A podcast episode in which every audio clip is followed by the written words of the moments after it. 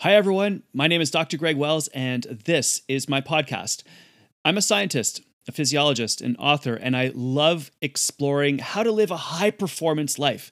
In my books, my presentations, and this podcast, I am doing my best to translate hard science and powerful experiences into actionable, effective life performance strategies. Using the latest research on the brain and the body, this podcast will show you simple but transformative strategies that boost mental and physical health, advance careers, and upgrade lives. I am committed to changing one life at a time for the better. I want to focus on health, happiness, and performance, and I call my mission the billion person problem. And I don't kid myself that I'm going to reach a billion people, but that's the dream and the space where my passion, my expertise, and my practices all come together. My passion is to help people live healthier and more impactful lives. My expertise lies in the research that I both try to conduct and engage in for a living.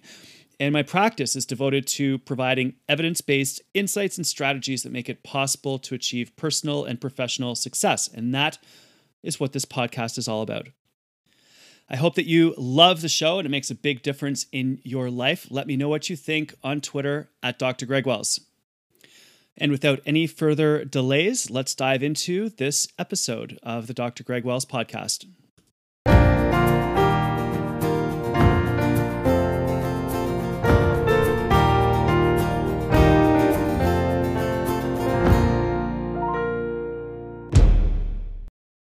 Hey, everybody, welcome back. It's great to be with you. And you are in for a crazy conversation today.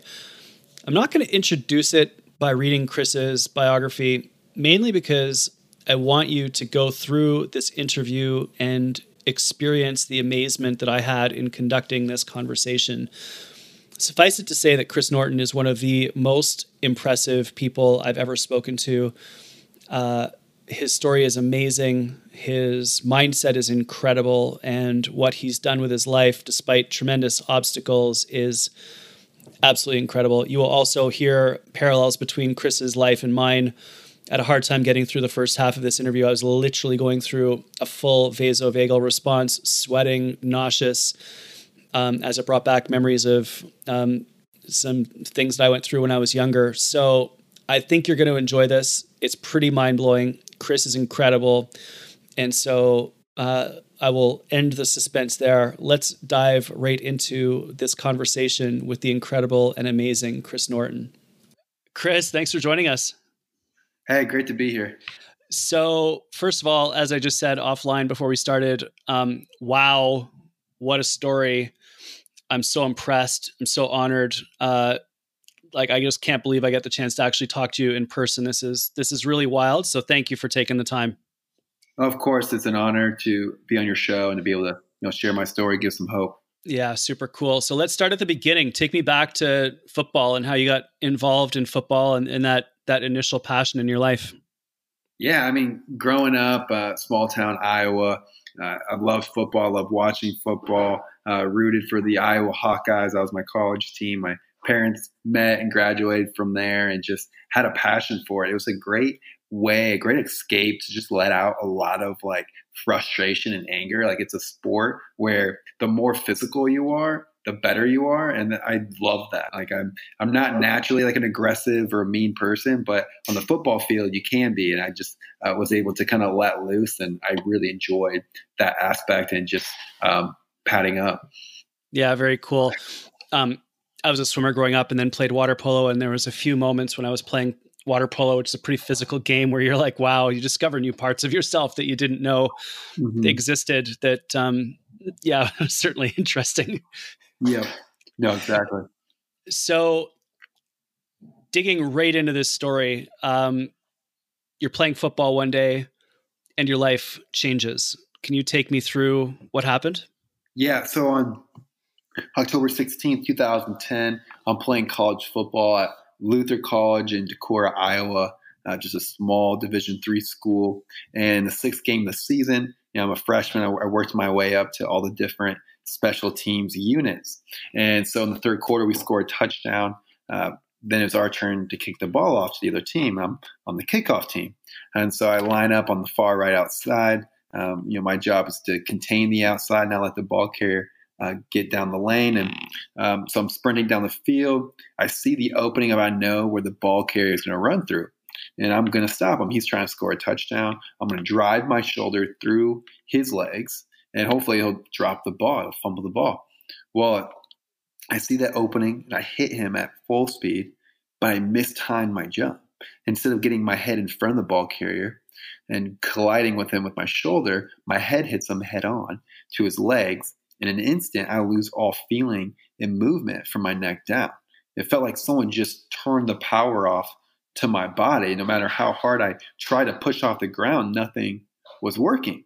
And I was just super confused. I just, I'm like, okay, this is weird. Um, and just give it a few minutes and I'll get right up off the field. But uh, little did I know, I just suffered a severe spinal cord injury, and it would take me years and years before I'd ever be able to stand up again. I would never stand the same way. Oh my God! Um, and as again, as you as you and I talked about before, uh, I broke my neck when I was 15 swimming, and so although I had no neurological deficits, I can identify with that moment where you're where you hit and everything you know something has happened but it's it's a confusing moment and it's weird. It's a it's a it obviously it's a strange experience for someone to go through that. Mm-hmm. yeah i was so naive to a spinal cord injury or breaking your neck. Like i, I had no idea that was even on that was even on the table for me. So i was just thinking that this is just a like a stinger like a temporary um, pinched nerve you know something very minor is happening and that I'll be able to get right up off that field and, and walk off to the sideline. I, I, just never in a million years thought something that severe could ever happen to me. You know, I thought bad things happen to people far away, people that you read about in the newspaper, that you watch on television, but there's no way something bad can happen to to me. My first 18 years of life, there I've been, I've gone through it without any major hiccups. So um, I'm just thinking it will just continue like that. And when did that realization hit you that something was wrong?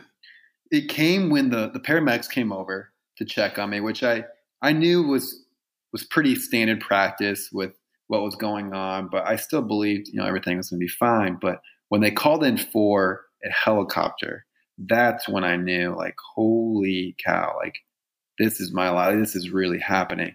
And at that point, I just closed my eyes to block out what was happening. Like I didn't want to accept the reality of what was unfolding before me. So I thought the only thing I could do was just close my eyes and try not to accept it. Um, was my last defense. Um, so they load you into the helicopter and fly you to the hospital. Um, I got loaded into a Learjet and flown to Toronto. Like I'm re- I'm reliving this entire thing as we're as we're speaking here, and mm-hmm. I'm frankly I'm, I'm actually having like a a vasovagal response. I'm actually sweating as we're as we're talking about this. Um, and then you arrive at the hospital, and then what happens? Well, it's like a scene that you see like on TV. They're gonna move like an ER uh, where they like they're rushing you through the hallways. There's a bunch of uh, medical personnel kind of surrounding the gurney, and then they you know start doing a bunch of checks and scans. One of the things they had to do was to realign my neck. So I went through traction where they literally they break your neck back into place, which I had to be awake for that, and that was excruciating as they had to like screw into the side of your head, um, and just the pain of the screws going into my head was excruciating.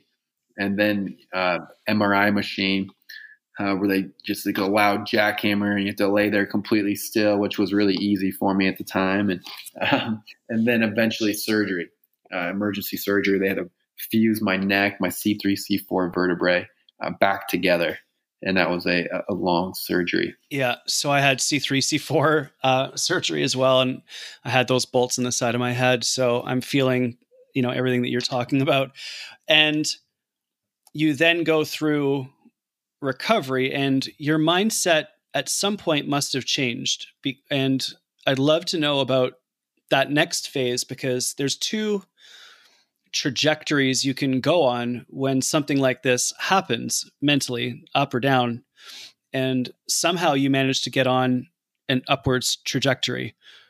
Can you tell me about how the the intervening three years that led to the moment we were when you were able to walk across the stage and and graduate from college?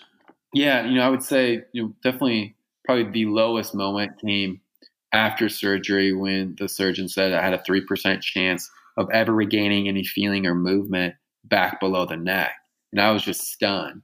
I just think, you know, no way, not me. Like, how can this be my life? And, you know, I don't know what it was, but there's just something inside me that just rejected it. I was just like, no way. Like this is dude. Okay, I got to interrupt you because that's crazy. Because my surgeon looked at me right after surgery and she said, "You will never swim again." And inside my mind, I said, I rejected it instantaneously. Yeah. That's so bizarre. Oh my god, this is crazy. Okay, keep going. Sorry to interrupt. No. This is unbelievable. No, I'm glad um, you share that because like it's something that I ne- I can't explain, and I would have never if I, I would have imagined this happening to me before it happened. I would have thought, you know, I would have just quit and give up. Like there's no way I would ever have that kind of resiliency. But in that moment, like I felt like I had no other choice. Um, I I also compare it to the fact that like you know if you if you can't swim and you're thrown into a pool, I mean you're gonna thrash, you're gonna do whatever you can and fight uh, to to fight for air. And I kind of felt that same way. It was kind of like a desperation mode of like I got to do something. Like I got to fight. I, I can't accept this. I can't just sink. Um, and so I just went to work. I did the only thing I could do the very first day, and that was to nod my head yes and no. And I just nodded my head yes and no for hours. I, I looked like a giant bobblehead just bouncing my head around. And I just kept working and grinding and just just understanding that my future will take care of itself when I take care of today. And so just focusing on maximizing every single opportunity each and every day. And I can remember back, like in the middle of the night, my dad, he would sleep in a cot next to me. And I'm up. I, it, sleeping at night was horrible for me. I just, all these fears and insecurities and just wondering about the future just crept in. And I was just so scared. And I, I woke my dad up and I'm like, Dad, you know, I got to do all the little things right. I got to work hard every single day. I got to do more than just my scheduled therapy hours. Like, I need to create a list of everything I can do on my own and with you outside of my scheduled training time. Like, can you make this list? And he's like, you know, you're right. Like, we got to be doing all the little things. Like, that's what's going to separate anyone from being good to great. But he's like, hey, can you do me a favor? Um, you know, it's 3 a.m. Can we get started at 7 a.m.? so I'm like, okay, yeah, that, that, works. um, so, you know, it was just kind of that mentality of just let, us get to work and just do all the little things right each and every day and let's let the, the future take care of itself. Unbelievable. And you go from nodding your head shaking your head basically yes or no you you and your dad start to work on all the little details. And when do things start progressing and what does that look like? Uh, how do you eventually go from only being able to move your head to the idea that maybe you can stand and walk across that stage to get your degree? Yeah, the, the big breakthrough came uh, around the five week mark. So, well, first, the five week mark, I've been able to, to move my arms. I have a little bit of sensation in my legs, but no movement in my legs. And that's the thing I've been praying and working so hard for is to move something in my legs. I want to walk again. I want to get my life back. Well, at this fifth week mark, I feel this new sensation in my left big toe. It's like this new tingling sensation. I couldn't move it, but I felt like I was on the verge of something special. And so I, with my dad, we're excited about it. I, my doctor comes in, I explain, you know, this new sensation, and I could tell right away as I'm explaining it that he didn't really care, and I was really cut off by that. I thought he'd be really excited for me, and then I beg him, like, well, can you at least take my shoe and sock off and look at this left big toe? And he refused. He said, know, Chris, you're experiencing a phantom feeling that you want to believe that you can feel something differently in your left big toe so badly, you actually tricked yourself into thinking it's real, but you made it up. And then the last thing he tells me before he walks out of the room is, Chris, you'll never move anything in your legs ever again. And just like that, all my hopes and dreams are just crushed. I'm devastated. My dad, who was with me, was just devastated as well. And uh, I'll never forget this moment of my dad. He, he just started crying. I've never seen my dad cry before. And he turns to me and he says, Chris, do not let anyone tell you what you can or cannot do. And I look back at him tears in my eyes and say, I never will. And I responded with more hope and determination than before that I'm going to prove this doctor wrong. And so I just keep upping my hours, doing more and more, and just praying and working. Well, then, not even a week later, on Thanksgiving morning of all mornings, I wiggled that exact left big toe. He said I would never move again. And I was so pumped. I was fired up. I was telling every nurse and therapist, you go find that doctor, who I like to call Dr. Phantom. Yeah. and bring Dr. Phantom in here and tell him to phantom this as I wiggle my toe in his face. Um, but fortunately for him, he was gone that day. So it probably worked out for the best because I might have been too fired up. Yeah. um, might have said something I regretted, but it, that toe wiggle, it grew to be so much more. I started to get strength back in my quads, my hamstrings, my calves, even eventually able to stand up with some assistance. So that was like the huge breakthrough that kind of opened the floodgates for my leg training and recovery and just was able to to maximize that. Chris, I watched a video of you this morning training in the gym and you were being helped by physio and I don't know if I've ever seen anyone put that much effort into working out and in one moment I was just watching you walk and I was really blown away by your effort, your intensity, your focus, your determination. And I'd love you to take me through what training was like because so many of us, when we think we want to do a workout, we go in and we work out and we ask our muscles to do certain things. And it might get a little bit difficult. So you back off or you you know you allow those signals from your body to control uh, what your mind is saying. And you clearly have gone beyond that to the point where no matter what your body is saying, your mind continues to drive your body forwards, even when the connection between your mind and body is different than the rest of us uh, who don't have a spinal cord injury. So I would love to understand more about what it's like to train. Like, what was it like reconnecting with your body? How and, and what were those moments like? What did you do? In those moments to drive things forward so that you could train and exercise and develop capacity at the level that you're doing it. I've never, uh, and I've been around 200 Olympic athletes and I've been around world record holders and I've been in some crazy situations. And I've rarely in my life been as inspired as I was this morning watching you train. It was incredible. Well, thank you for that. I appreciate that. You know, it really is a mental game. It it's the focus that you have to have and the intention that you have to have with the most basics of movements is something that is exhausting really. I get usually get more mentally fatigued now than i would get physically fatigued just because of the concentration that i have to bring to send those signals to that muscle and then to try to send um, signals that aren't even getting there but to just be intentional about it and hopeful that that eventually it will connect. Uh, but I kind of compare it to like if you try turning on your TV, you're hitting the power button on your remote control and it's not working. Well, you know, you go and you see if it's plugged in. If the TV's not plugged in, you're not going to be able to turn that TV on. Like that's just a matter of fact. That's what sometimes it feels like when I'm telling my body to to move. It's like trying to turn a TV on that's not plugged in. Um, it just can be really frustrating at times, and just um, controlling your emotions and just staying after it, um, even if it's not cooperating. Um, so it just has taught me a lot of patience. It's forced me to be more patient because I have to be patient in order to get through my workouts and to um, be very intentional and, and really concentrate on every single movement and be very deliberate about it. Very uh, uh, phenomenal. Take me through the walk across the stage. Yeah, so I mean, I set the goal when I got back to college that I want to walk across the stage of my college graduation, and you know, I didn't know how to do it. I was just at that point able to, you know, support myself a little bit standing with the help of somebody else. I still needed a lot of help getting my legs to kick through and to walk, and it took several people to do so. Well, I just felt like if I can set this huge goal for myself, that it would stretch me and it forced me to train in a way that I've never trained before and just be accountable to that goal. And so I told everybody about this goal.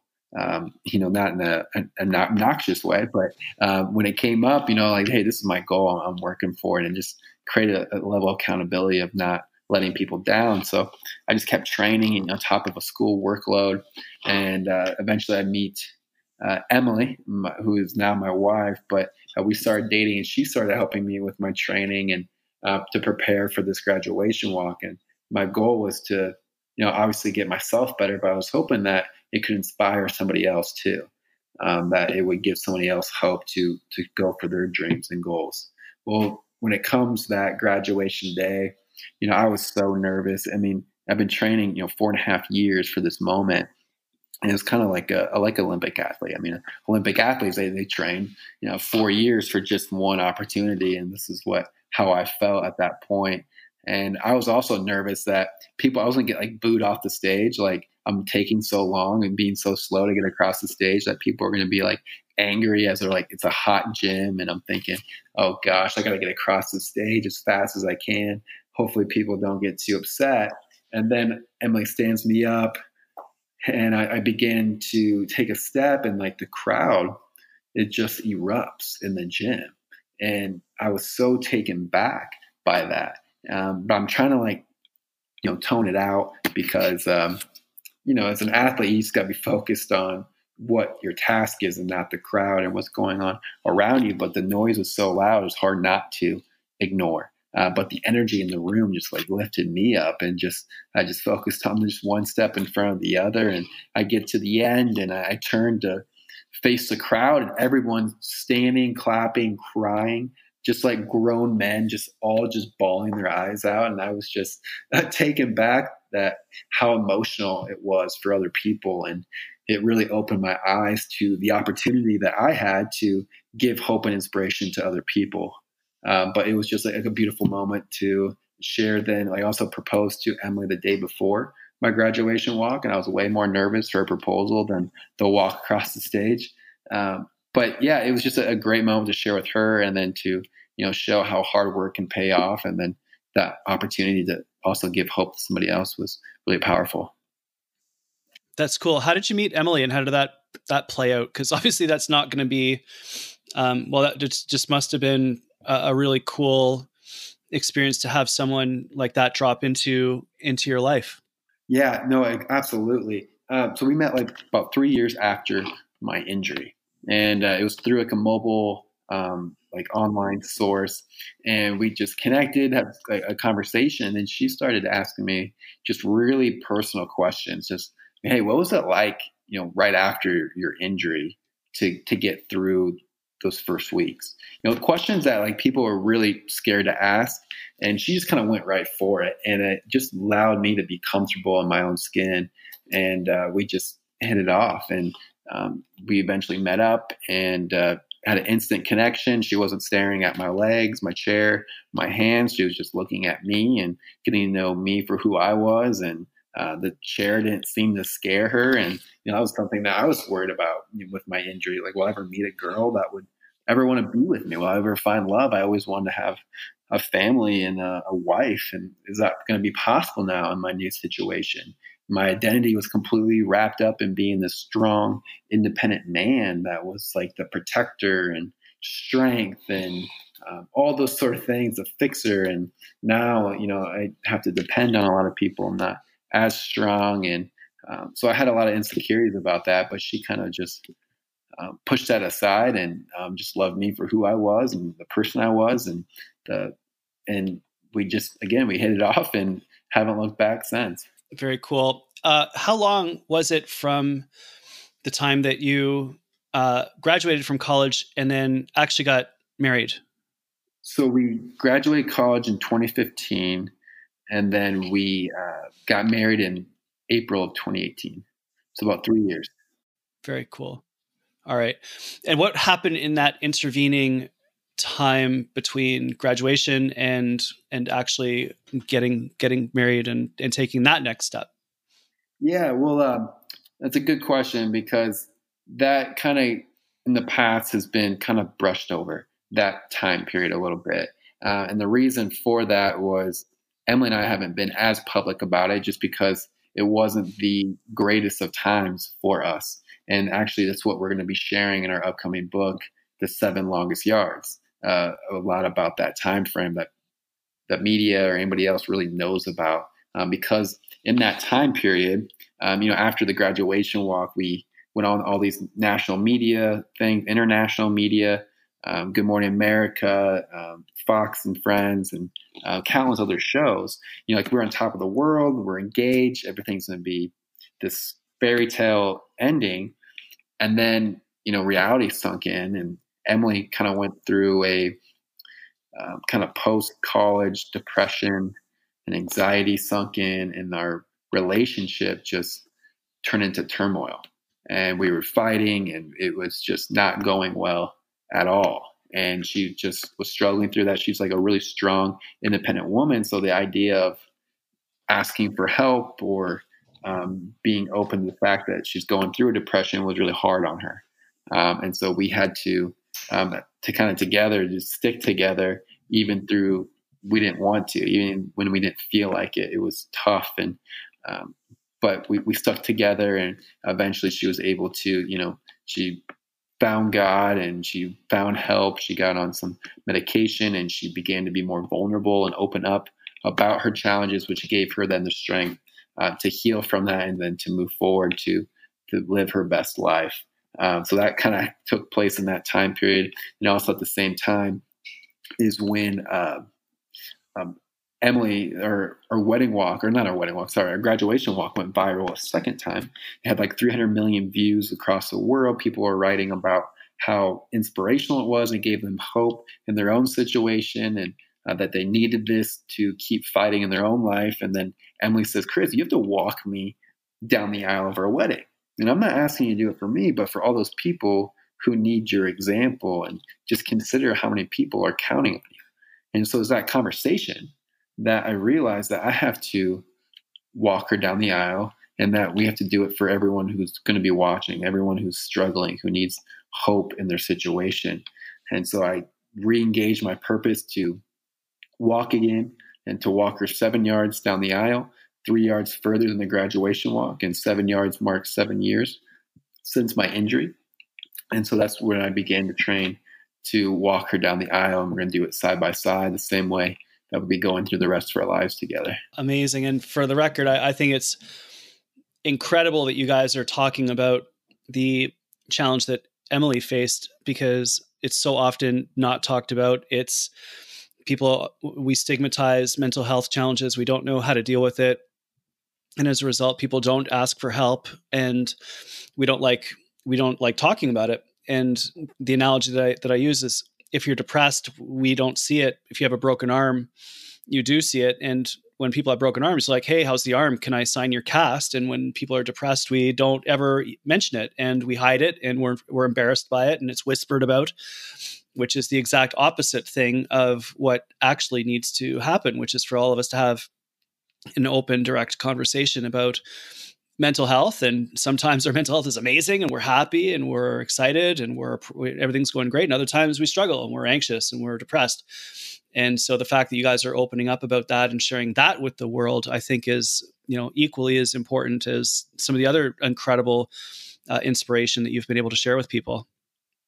Oh absolutely. That's why um, she has the strength to share those moments and those times because we understand that other people are facing this and it's hard to talk about and maybe if we can talk about it and show how we were able to get through it it might just be able to help someone else get through those tough times. So i think there is that stereotype too. I, I fell into it actually. I was pretty naive because when emily started to have these symptoms and these signs i'm thinking there's no way she's depressed. Like like nothing bad has happened to her. Like there wasn't like any life altering thing. You know, I went through this spinal cord injury. I never went through a depression. Like there's she can't be depressed, right? And I was so oblivious. I was so naive. I, I laugh at, you know, how I at first handled that situation, just how oblivious I was. Um, but then I just kind of started educating myself and to dive into it and learn a little bit more about it. And I just realized how wrong I was. And exactly to your point, is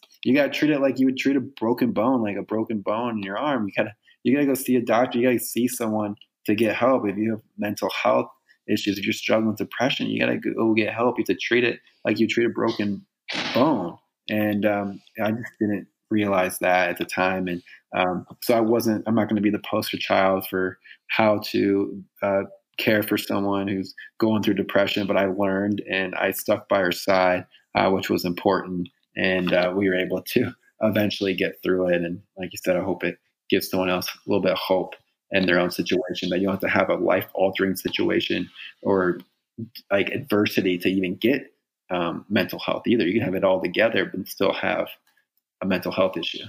Yeah, and you've also got the situation where you're getting 300 million people around the world seeing you walk across the stage and be inspired, and that probably makes people think, "Oh my gosh, he's got such this, everything's you know going really well for him, and wow, he's getting fame and notoriety. Like all of these extrinsic things are happening. Yet, while that's happening, you're being celebrated Emily's struggling like crazy at home. And I think that's a good mm-hmm. analogy for so much of what's going on right now as well, is that people are putting their their perfect Instagram shot up. Meanwhile, at home, they could be struggling like crazy. So that in that also is, I think, uh, an important takeaway from what you guys experienced. Yeah, definitely. I mean, on Instagram, you're seeing hundreds of people's highlights, and then a lot of times those highlights are um, only a, a, small percentage of the whole picture, um, and that there's so much more going on, and uh, then it makes you even feel worse about yourself for feeling that about yourself too, uh, because you you look outward and you see everyone else seems like they have it together, and it's like, well, why don't I have it together and figure it out? Um, so again, we hope to kind of put a kibosh on some of the stereotypes and um, really just be very vulnerable and real and hopefully that will connect with a lot of people um, which makes us even more excited to you know share this book and uh, get it out to people and um, hopefully they'll feel the same. Yeah great. Good good for you guys. I'm just like even more you know impressed now than i than i was 40 minutes ago when we started chatting. Uh you guys get married and just you know when i i'm sure many of our listeners right now are thinking wow that's a pretty incredible story. What else could possibly you know how else could they take this to another level? And you guys managed to do that again. You're now helping children at scale. Tell me about your family and what you guys are are doing and and how you guys have built a family because that also is like I've got two kids and I'm like maxed so I can't I have any clue how you guys have managed to do, you know, what what you've done with your incredible family. Yeah, so Emily uh, and I are foster and adoptive parents. We have fostered a total of 17 children, and then we have adopted five girls. And we've had as many as seven um, kids in our care at one time, uh, which is a lot. And they were all girls too, and we have a female dog. So I was so outnumbered. It wasn't even funny. Um, but I'm still, still outnumbered, uh, yeah. the, the, five. But yeah, so that really came out of um, Emily's passion. Uh, she started mentoring a girl named Whitley, when Whitley was younger, and uh, they connected. She got placed in the foster care system, and it opened Emily's eyes to that world and what's kind of going on with um, you know kids with um, going through abuse or trauma, whatever it may be, and it just grew this passion in her heart to to do more for that.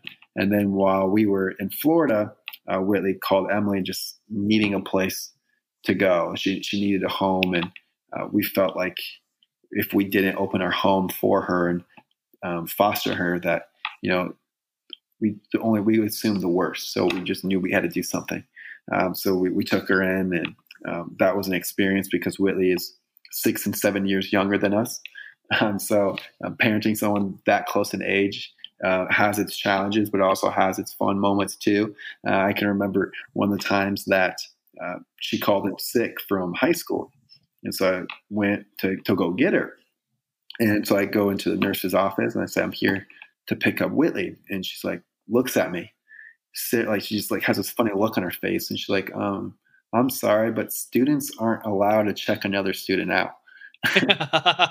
and uh, and then Whitley chimes in like, "Oh no, that's my dad." And the look on her face was just like jaw dropping, just like what? Like she just like couldn't figure it out. Um, but that like moments like that are are pretty fun, and um, we just we just make the most out of it, and um, we get stopped all the time. Like when we're in public, we'll be like eating at a dinner, just minding our own business, and then someone will just pop into the middle of our table, be like, "Are these your kids? Like, do you have all of these kids?" And they're like, "Yeah, like they are kids. Like, bug off. Like, come yeah. on. Like, why is it such a big deal? I don't know. It's just there's a way to go about it. I mean, I don't we don't mind if people are, curious, but like to stop us in the middle of our dinner and just be like kind of interruptive and, and say in a way that's like, what are you thinking? Are you insane? Is uh, not the best way to go about it. But um, we we are more than happy to have that conversation in the appropriate manner. But yeah, we have those moments too. Uh, I like I I am like reading your bio here and I'm blown away. I probably wouldn't interrupt you at dinner, but I'm amazed that like I've got one daughter who's nine years old and under. You've got four, and so I'm dude. I'm impressed. Way to go! Congratulations. Uh, I'm fired up and really really pleased for you. What is the next walk? Like, what is the next thing that you're working towards? What's the vision? What's the dream? What do you got? Where where are are you and your family going uh, now with all of this? You know, right now, I mean, we're really excited to be parents and to step into that world because we just we legally adopted Whitley back in December of 2018, and then legally adopted our four girls, four other girls who are siblings, and they are um, all under the age of nine um, back in February of 2019. Um, so we're pretty fresh parents, and so we're just excited to to be their parents and kind of go through that parenthood. But um, looking forward, there's no like physical goal that I have at this point. You know, I want to keep exercising, keep getting strong. I want to be more independent. I want to be able to drive uh, my vehicle. So I'm working on that. Uh, but I'm really passionate and inspired to just offer hope, to give light where there's darkness for other people and let people know that they matter and that they can get through their challenges and that you can even use your challenges as strengths later on if you just keep going even if you don't know where you're going. Um, so that's really where my passion comes in and where I'm looking towards the future. Um, so we have this book, The Seven Longest Yards, coming out and that'll be available everywhere that books are sold. And we're excited that Tim Tebow wrote the foreword for that. And then we also have a documentary film called The Seven Yards, the Chris Norton story that we're hoping will um, inspire and change a lot of lives as well. So we're working on the distribution for that. So we don't know when the release is at the time of this recording, but um, we're pretty hopeful that it's going to be reaching a lot of people. So, and then also through my motivational speaking, I travel uh, the world um, giving keynote presentations, opening, closing conferences. I'm sharing how you can empower and give strength to others. And uh, that's really where my focus is right now is just to change lives. Good for you. And tell me a little bit about your foundation and the concept of of taking a stand and anyone can make a stand. I love that idea and concept and what you're trying to do with that. Yeah, so I started the Chris Norton Foundation uh, back when I was in college, uh, just because I realized that uh, there's so many people going through the same situation that I was. They weren't as fortunate to have the same recovery and care that I've had uh, because I was a student athlete at an NCAA school. So because um, I have this NCAA catastrophic insurance policy, insurance policy that's covered all my medical and rehab bills. Um, that most people don't have that same kind of access. And so we started the Chris Norton Foundation to give grants to rehab facilities so that other people can hopefully stand up and to receive the therapy and recovery that I've had. And that will help them in their journey. And then on top of that, uh, we're starting a kids wheelchair camp for their kids and families that are in shares this summer. Uh, June 2019 is the camp. We have a full camp. Uh, they're going to do zip lining, archery, horseback riding, sports, and a bunch of other activities. But just to get together a group of people and just to lift them up and encourage them and empower them that they can do anything that they set their minds to, and um, just keep fighting. That your life's not over just because you're in a chair. And so that's where the kind of power to stand, to stand up, um, comes from.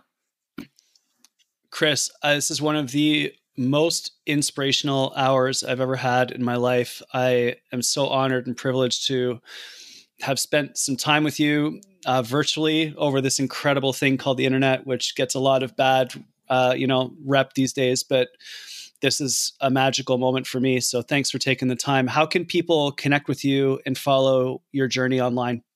Yeah, you know, my website is chrisnorton.org. That's a, a great way to learn about me and all the things that I'm doing with like speaking, the foundation, book and film. And then also I'm pretty plugged in with Instagram and Facebook. So you can follow me at Chris A Norton 16. Uh, if you, or you just type in Chris Norton, I should probably pop up. But yeah, stay connected with me. I love to um, get connected with your group. And also, too, um, I'm also giving away the first two chapters of our newest book, The Seven Longest Yards. And if people want to get those two chapters, all they have to do is just text the message seven yards to the number 44222 and they can get the first two chapters. Again, just text the, the message seven yards to the number 44222, and that can be the digit seven or even the spoken, the, the written out seven. Perfect. I'm sure a lot of people will take you up on that. Chris, thanks for taking the time, buddy. I really appreciate it. Yep. Thank you. Take care. How was that? A little bit different, right? Chris is incredible. What, uh, just blown away. I get to have these conversations. It's mind boggling. But uh, I really love the fact that I can share that and uh, hope that it contributed to your growth and knowledge and awareness of, of everything as well. So if you enjoyed that, please share it. Uh, if you want to connect with Chris, do so online, follow his journey, and uh, just be inspired, obviously, by everything that he and Emily are doing. Pretty awesome stuff. If this resonated with you and you can leave a review on iTunes, I would be infinitely grateful. If you can subscribe on iTunes and other podcast platforms, that also helps us out tremendously. And if you have any comments or thoughts on the show and you want to share them with me on Twitter, that would be great. I'm at Dr. Greg Wells on all of the socials. Thanks so much for listening. And we really appreciate you being part of our community. And we will talk to you again really, really soon.